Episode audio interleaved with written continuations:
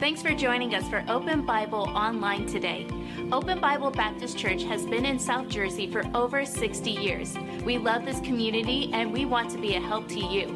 In order to help us help you in the best way possible, would you do us a favor? Please fill out the digital connection card posted in this link. Here you could post prayer requests and also ask any questions you may have about Open Bible. If you'd like to give today, you could give online in less than 2 minutes. Visit openbiblenj.org for more information. Thanks again for joining us today. Now enjoy the service.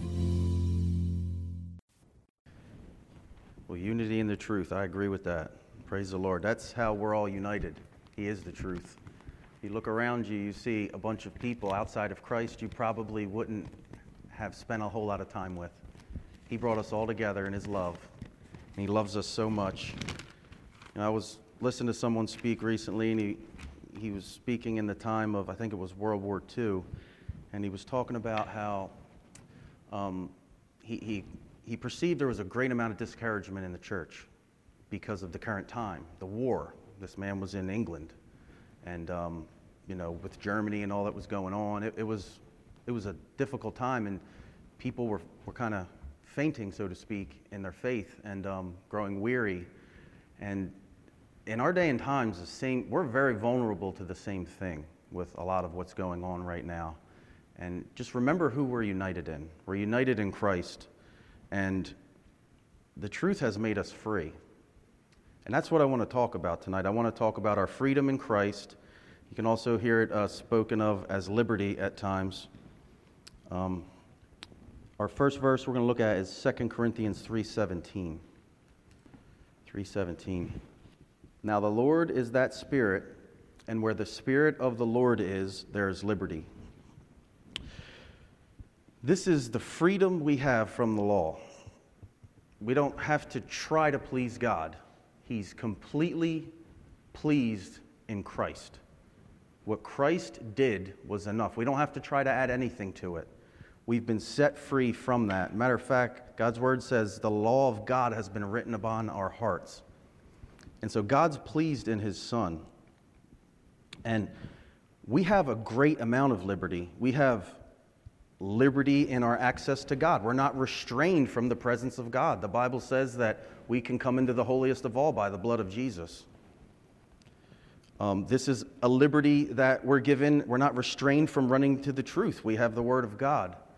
When you weren't in Christ, you didn't go running to the Word of God for your answers. You probably went running to the world. And sadly, there's many Christians that still do that. When we know we have the truth, we have the complete Word of God. This is everything that we need for a life of godliness. So it's a freedom from restraint. We're free to enter into His presence in prayer at any time. I think we just need to see our neediness. I think we need to see how needful we are. I can speak from my own experience. If you ever work real hard somewhere and you maybe cut the grass or whatever it is, and it doesn't even need to be a big glass of water. If you see a glass of water, you're going to drink it, and it tastes like the best water ever. And here we are with the fountain of living waters, and He tells us, come and drink of me. We can come and drink of Him anytime we want. We can come into His presence and receive the enrichment that only the Lord Jesus Christ can give as His children. This is only through Christ. We can eat what we want. We're not bound to a ceremonial law. We can eat anything. For people who live down south and like possum, they can eat possum.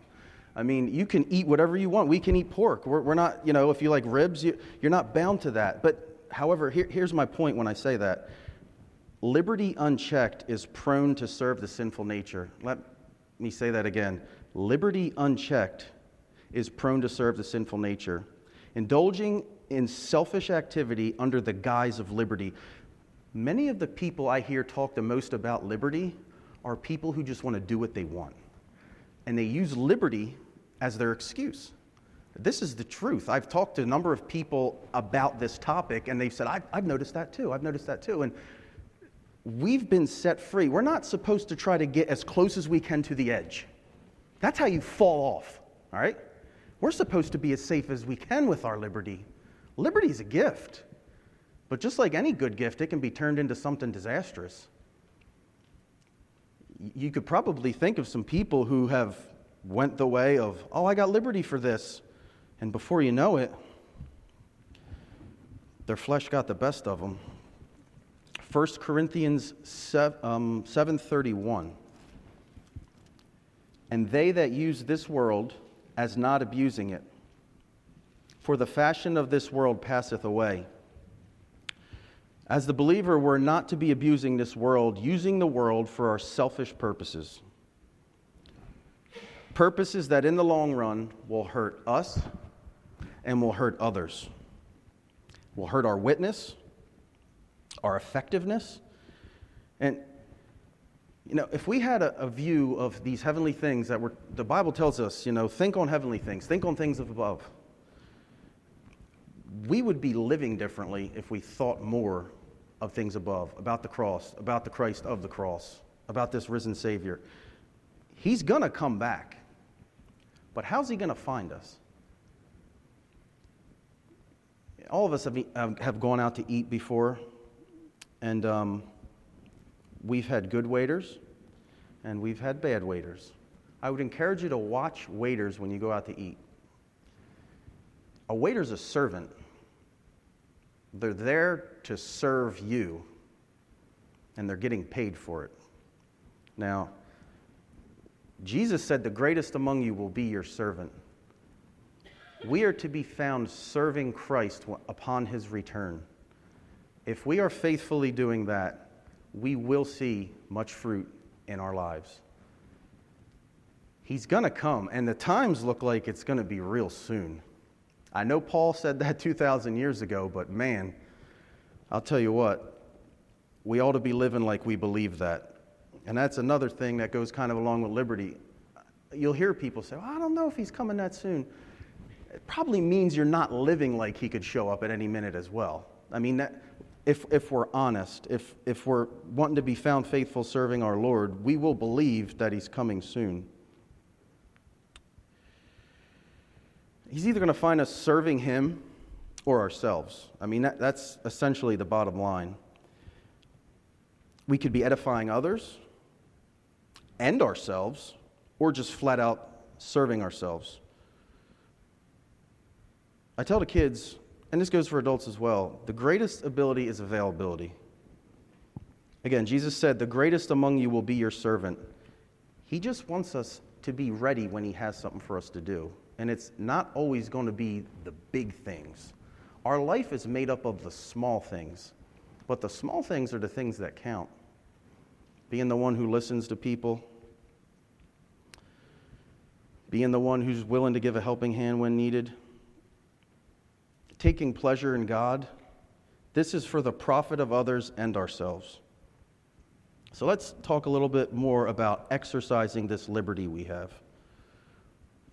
Chapter 10 of the same book and verse 23. It appears Paul had a lot to say to, of all churches, the church in Corinth about liberty. This was known to be, if you call it, a worldly church. They were very gifted, they were very talented people, but they were kind of living in a way that wasn't for others. 1 Corinthians 10:23 and 24. All things are lawful for me, but all things are not expedient. All things are lawful for me, but all things edify not. Let no man seek his own, but every man another's wealth. Exercising liberty requires our careful attention in lawful things. As long as things are not profitable and will not build up nor improve the mind, we need to really be on guard. In fact, many lawful things abused do not seek our neighbor's wealth. Does this help others? If we're so consumed with ourselves, how can we serve other people? You know what I mean? If we're so busy serving me, like it's me time. And we have liberty to do things we enjoy, but do you see how this can become a very dangerous thing? There's a lot of people hurting, even in this church. I mean, you don't have to look far on that prayer list to realize that. Does this promote my brother's prosperity? Again, using discernment. If you lack this faculty, here's a biblical mandate. Put others first. Okay? Obey that. Putting others first. You really have a hard time going wrong doing that. I want to share with you something a man named Jerry Bridges said in light of Galatians 5:13. Galatians 5:13. For brethren, ye have been called unto liberty, only use not liberty for occasion to the flesh, but by love serve one another. Jerry Bridges points out that we ought not allow the sinful nature to use our freedom as an opportunity for occasion for the flesh to assert itself. Our flesh is always looking for an in. It's always looking for an in. It's continually, nonstop, trying to find a way to serve itself. This is why in other places in the Bible we hear, mortify your flesh. It means kill. We're really in a fight, not just with principalities and powers, but within ourselves. But greater is he who is in you, right? We have this flesh, but we have the Spirit of God in us. He's greater than all we deal with in this world, the enemy, the flesh. But this does take effort on our part. Our sinful nature is continually doing whatever it can to draw closer and closer to sin in the pretense of freedom. Well, I'm free to do this, brother. Don't talk to me about that. I'm free to do this. Come on, man. Lighten up. You're being a legalist. No, I love you. I've seen people go this way before. Be careful, little eyes, right? Little ears. These are things a kid can understand, but we tend to think we've got it together. And those seem to be the fatal last words before someone falls. I've got this. Liberty can very easily become the right to do what one wants to do, and this is not loving thy neighbor as thyself.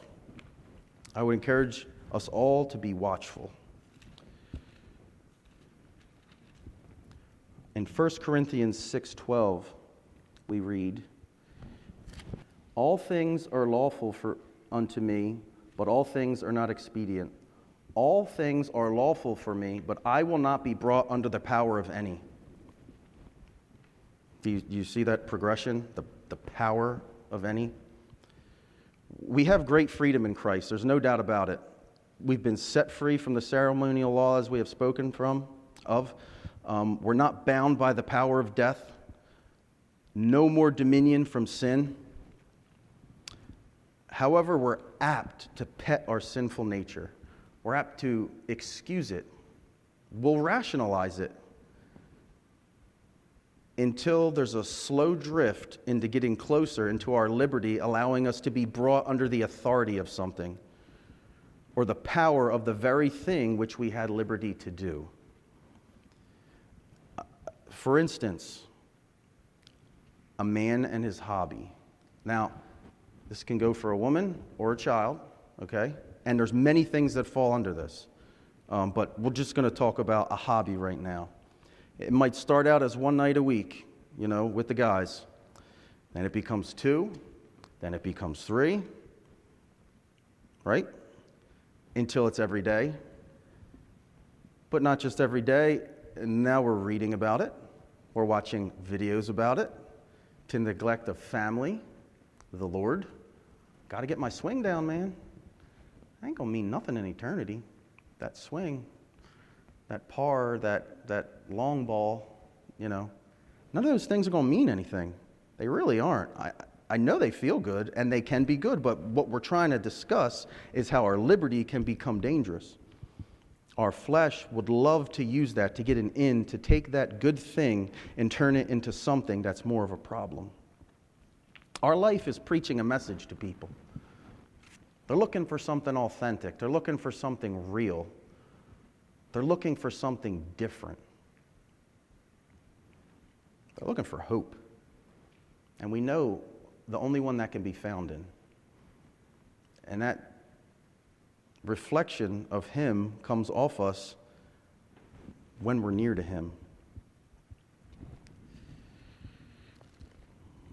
The nicest lawn, the most beautiful garden, you know, wonderful. I have the worst in my neighborhood. I'm not ashamed to admit that. It is what it is. I don't put a lot, I cut it, but I don't go crazy getting sod and all these sort of things. You know, but if to get to that, it's to the neglect of spiritual things, I don't want that. I'm telling you, I really couldn't care less about it. That's what's out front. But it's nice. I like looking at them. And in fact, when I walk my dogs, I walk on a nice grass and I'm like, man, that's what that feels like. You know, and I'm in my bare foot and stuff like that. But in reality, it's not really going to mean much in eternity. The things of this life, they're all perishing. You know, God talks about the grass getting cut down and, you know, drying up. Jesus had something to say about a really nice outward look to a group of people. And He said, "You're full of dead men's bones." There's a lot of places that look real nice, a lot of people who got it going on real nice here and here, you know. And He's like, "You're like a whited sepulcher, man. You're like a bleached grave. Real nice to look on, but whew, man, on the inside." Imagine what could get done if the 20 hours on the phone was spent a little bit differently. Maybe God's bringing something to your mind right now that He has been touching for a while. Does it have authority over you? Is it thy master? Have you ever seen a small person walking a large dog? Who has the power? Now we say he's walking his dog. But when that dog sees something at once, who's really walking who there? And that's kind of what like this thing can become. Okay? It can grow into something that we think we have control of. I mean, and just like that, we're not in as much control as we thought we were. Jeremiah had something to say about this. The heart is deceitful above all things and desperately wicked. Who can know it? Jeremiah 17:9. Number one on the top 100. The top thing the heart is to be known for, this is God's testimony in His Word, for its deceitfulness. So when you see a movie and it says, follow your heart. No. Follow the Word. Your heart's going to deceive you. Your flesh is going to deceive you.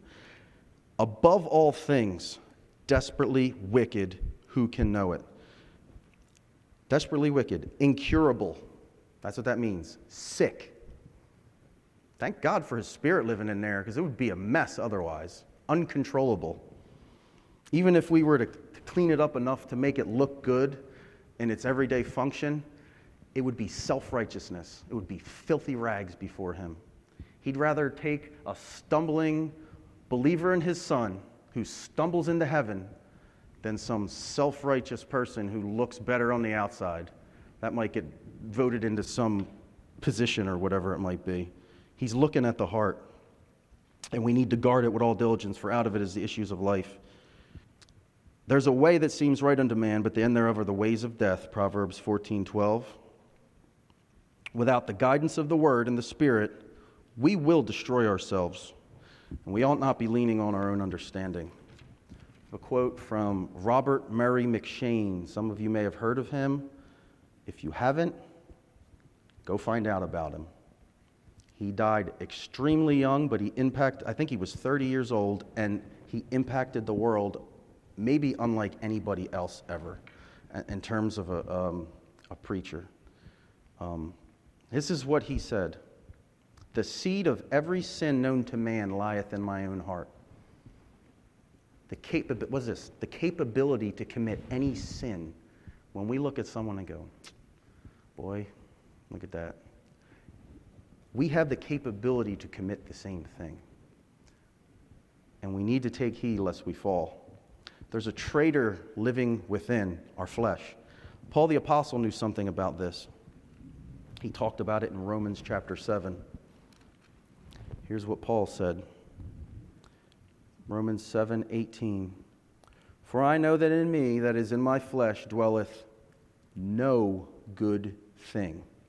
For to will is present with me, but how to perform that which is good I find not.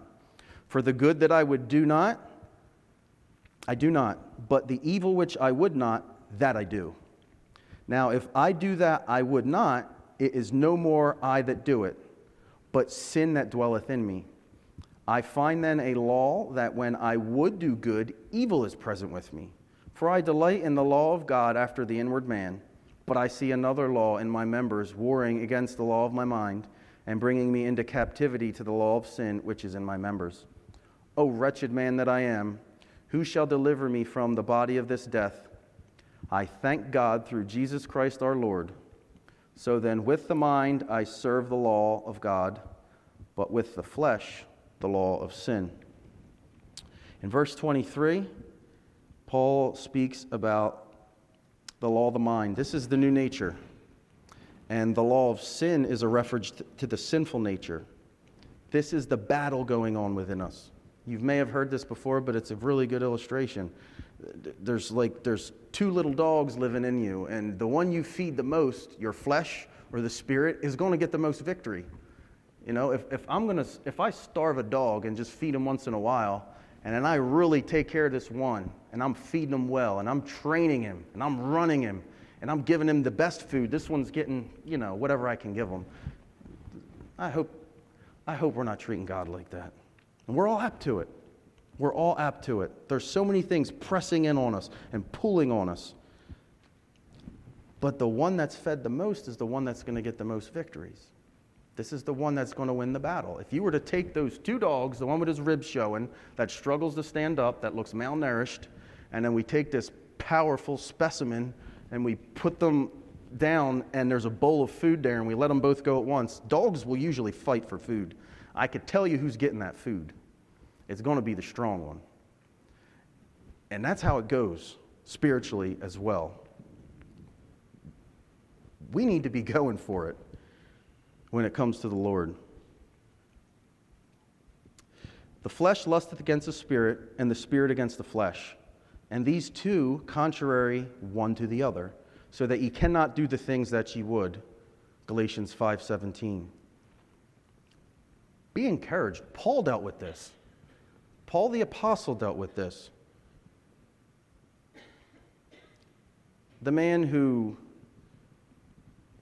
wrote much of the New Testament, the great missionary, the great church planner, he knew the flesh was continually working towards sin, looking for an opportunity. In verse 24, Paul shares his view of himself. You know, we see the writer, we see the spiritually gifted man, we see a life surrendered and sold out for Christ. And here's what Paul says about himself in verse 24. O wretched man that I am. That's a pretty good view to have of ourselves. Because as soon as we start to think, I'm all right, I'm pretty good actually, I guess they're right, you know. And the devil will use that to puff us up and cause us to think we really are something. When Paul said, O wretched man I am, he knew he struggled. By the grace of God, I am what I am. That's what Paul said. And that goes the same for everybody here who's been saved by the blood of Jesus. It's just by grace. He never looked down, you know, and saw something worth saving. Sorry to break that to you. That goes for all of us. He saw someone he could set his love upon and extend grace to. He told Israel, I haven't chosen you because you're the greatest, or, you know. He said, I chose you because I chose you. And that's what he did in our life. And we ought to go around glad in this time and what's going on in the world. I know it's hard, and I know it's frustrating. But we serve a great king, and he's still in control of all that's going on here, though it looks like it's out of control. You know, he works it all for good. He's using all this difficulty for a purpose and a plan, though we don't understand it. His ways are not as our ways, and his thoughts are not as our thoughts. His are higher than the heaven. We cannot fathom what God is doing. He's using some of these things in a way of judgment, And he's using some of these things in a way of correction and discipline for his church. And I believe he's trying to wake up his church and say, come on, the time is short. It's late in the game. People are, they're lost. That's the estimate of the situation, according to God. And we have the truth. We have this treasure in earthen vessels. You know, some people here like to can, and they like to put things away on the shelf, and man, when the season comes when I can't get it anymore, I can go to that can, and I can crack that top and open it. I might even get a little whiff of preserves or, you know, some certain type of pickle. But what is that? We're storing the truth in our hearts so that we can give it away. This is the treasure in earthen vessels. This is Christ. These are his words. He wants them dwelling in us so we can enjoy this life, so we can have victory, so we can have this truth that we can share with people. But he can't use it if it's not there. This is a relationship that takes two. You know, an airplane has two wings. Let's say one wing is discipline, and let's say one wing is dependence. If I chop off discipline, the plane is going down. I don't care how nice this wing is, it's going down. But if let's say I keep discipline and I chop off dependence, the plane is going to crash and burn, no matter how good the pilot is. We need both of these things working in our lives. The Christian life is supposed to be a life of discipline, not rigid, but a blessing. We get to learn about God. We get to share who God is. We get to rejoice in heaven with the people who we've impacted. And we probably will find out there are people there we didn't even know we impacted. I believe that. There's probably more people we didn't talk to about him that we've just lived it before. Maybe they move away and someone tells them about Christ and they start going to a church and they come to know the Lord, and all these little touches add up. One waters, one plants, but God gives the increase. He wants us to work together. He wants us to work together with people around the world. When we pray for these missionaries, they're part of that family doing that work. And we're laboring together in the Lord's vineyard.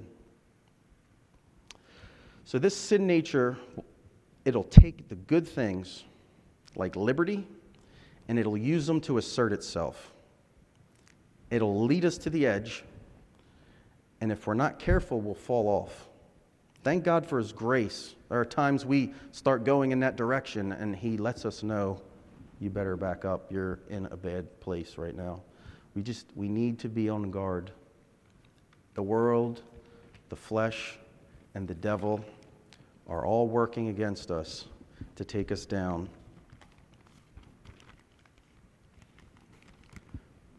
But he did give us a promise. He said, upon this rock I will build my church, and the gates of hell will not prevail against it.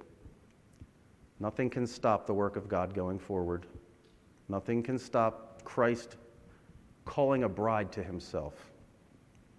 He's calling a people out from every nation, kindred, tribe, and tongue.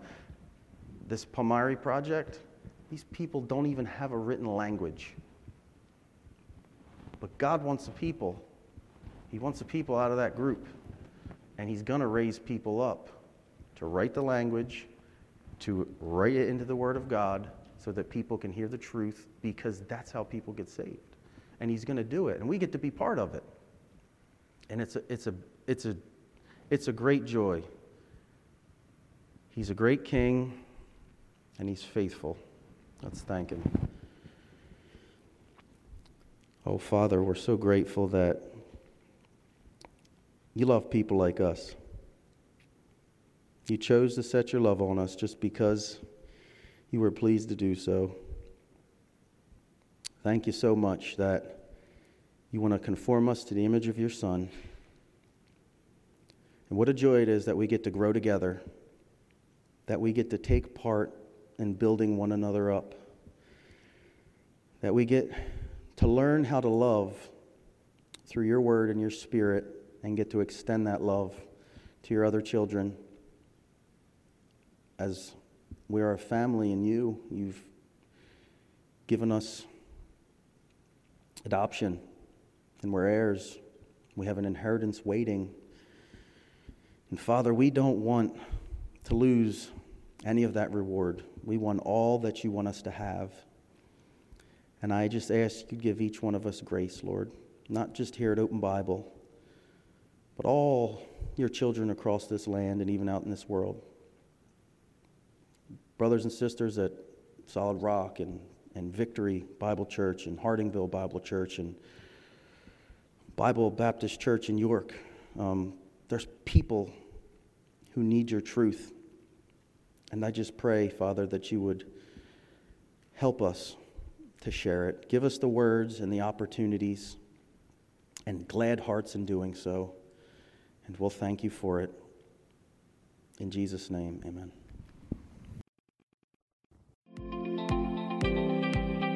Thanks again for watching us online today. If you haven't done so already, please fill out a digital connection card so we know how to better serve you this week. For encouragement throughout your week, you can listen to past sermons by searching Open Bible Baptist Church on the Apple Podcast or Google Play Store.